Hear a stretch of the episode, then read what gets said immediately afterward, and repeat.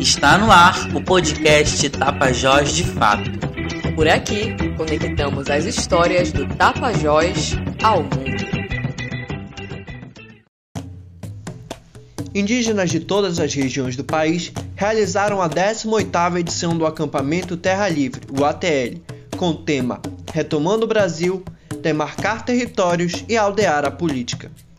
O evento reuniu mais de 7 mil indígenas durante 10 dias, de 4 a 14 de abril, em Brasília, Distrito Federal, no mesmo período em que o Congresso Nacional e o governo federal estavam a pautar a votação de projetos que violam os direitos dos povos indígenas, como o projeto de lei 191 de 2020, que abre as terras indígenas para mineração. Ao longo dos 10 dias, os povos originários trouxeram consigo suas tradições e, em formas de canto e palavras de ordem, denunciaram a política anti-indígena do atual governo, que atenta desde o começo do mandato em 2019 contra as vidas e os territórios dos indígenas de todo o país. O evento contou com a presença de diversos líderes importantes do movimento indígena, como Alessandra Munduruku, que nos falou sobre a luta em defesa do território além de denunciar a negligência por parte do poder público quanto à demarcação de terras. O povo munduruku chega a aproximadamente 14 mil, pegando no Mato Grosso do estado do Pará, no Rio Telespires, no estado do Rio Tapajós. É, só no Rio Telespires foi construído quatro usinas hidrelétricas, a Sinop, Telespires, São Manuel e Colíder. As duas hidrelétricas que foi construída, ela foi destruída em locais sagrados a Decocá e o Carubixexé.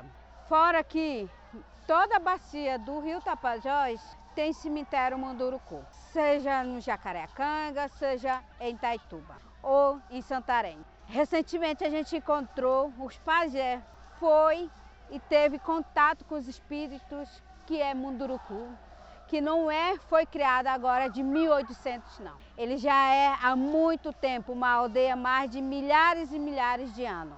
É uma aldeia viva. É uma aldeia bem antiga, mas o espírito vivo. E os pajés sempre pediram: não tire, não destrói esse lugar, porque é a, é a casa dos espíritos. E só no, no município de Itaituba já são construídos, já chegando, sete portos a estação de transporte de.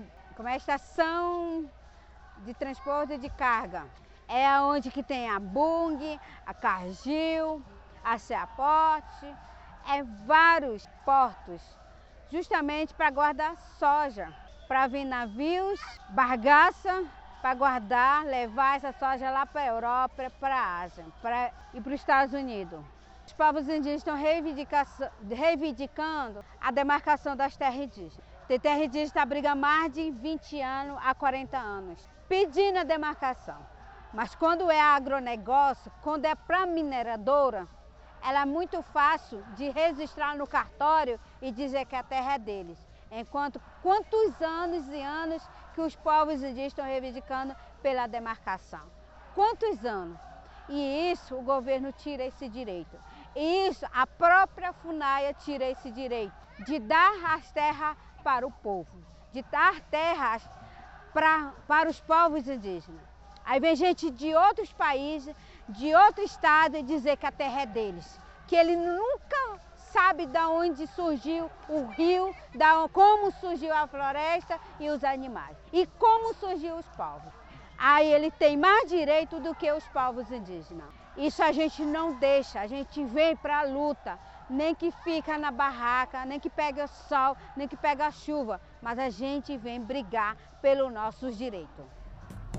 Durante o acampamento, foi visível o poder das mulheres indígenas, que, buscando inspiração nos ancestrais, foram protagonistas nesse processo. E Célia Chacriabá é quem nos fala sobre a importância delas na luta por direitos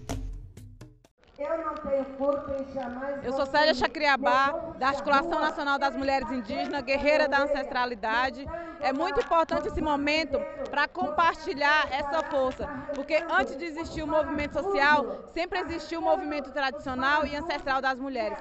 Nesse momento, nós estamos aqui fazendo frente à luta pelo território, na luta contra a mineração, porque nós entendemos que quando ataca a terra, ataca todos os úteros das mulheres indígenas. As nossas ancestrais que não tiveram a oportunidade de segurar a mão nesse microfone, mas sempre sustentaram firme a mão no maracá, porque nós acreditamos que operamos não somente com as forças judicial, mas principalmente com a nossa capacidade, com a força do cantar, que é os nossos recursos ancestral. Outra figura de peso que estava presente no acampamento foi o procurador Felício Pontes, que nos fala sobre a importância da defesa do território, trazendo como exemplo a relevância da criação da reserva extrativista Tapajós Arapiuns. Olha, tem uma coisa que me chamou muita atenção há dois anos, quando a gente teve a grande queima na região da 163, aquele dia do fogo. As pessoas ainda vão se lembrar disso, não faz muito tempo que isso aconteceu.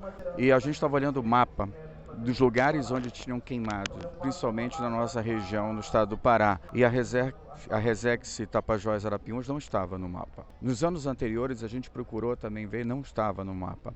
Eu acho que só isso já é um fato muito importante para sinalizar o governo uh, e, e, sinalizar a população de que essas áreas protegidas elas são aquelas que vão nos salvar das mudanças climáticas, porque são, são aquelas que hoje estão em melhor situação em termos de degradação, degradação ambiental. E aonde tem degradação ambiental, tem degradação social também. Uma coisa vem junto com a outra.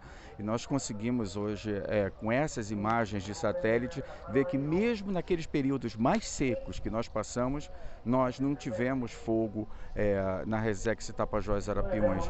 Nós precisamos de muito mais áreas protegidas. O que nós temos já é algo considerável, mas precisamos de muito mais. E as terras indígenas hoje, que não estão demarcadas, deveriam estar na frente desse processo de proteção das unidades de conservação em terras indígenas. Quem também esteve presente somando na luta foi Auricélia Arapiun, coordenadora executiva do Conselho Indígena Tapajós Arapiuns, que nos contou um pouco sobre a atuação dos povos do Baixo Tapajós no acampamento.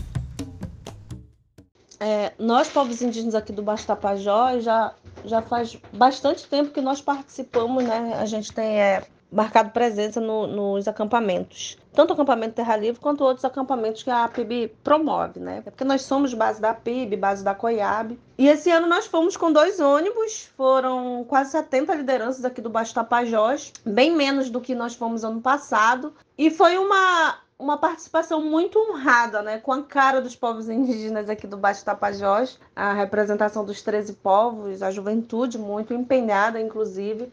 Nós fizemos frente à primeira marcha né, do ATL, que aconteceu no dia 6, e, e todas as outras nossas participações, elas foram assim, muito fundamentais, né? Todas as, as plenárias nós estivemos presentes, inclusive intervindo e levando propostas e falando das nossas realidades. É, Particip... O Basta Tapajós ele fez muita diferença no ATL. Dos três ministros que foram é, do STF, que receberam é, lideranças indígenas da PIB, eu estive em dois e fui indicado pela PIB para do...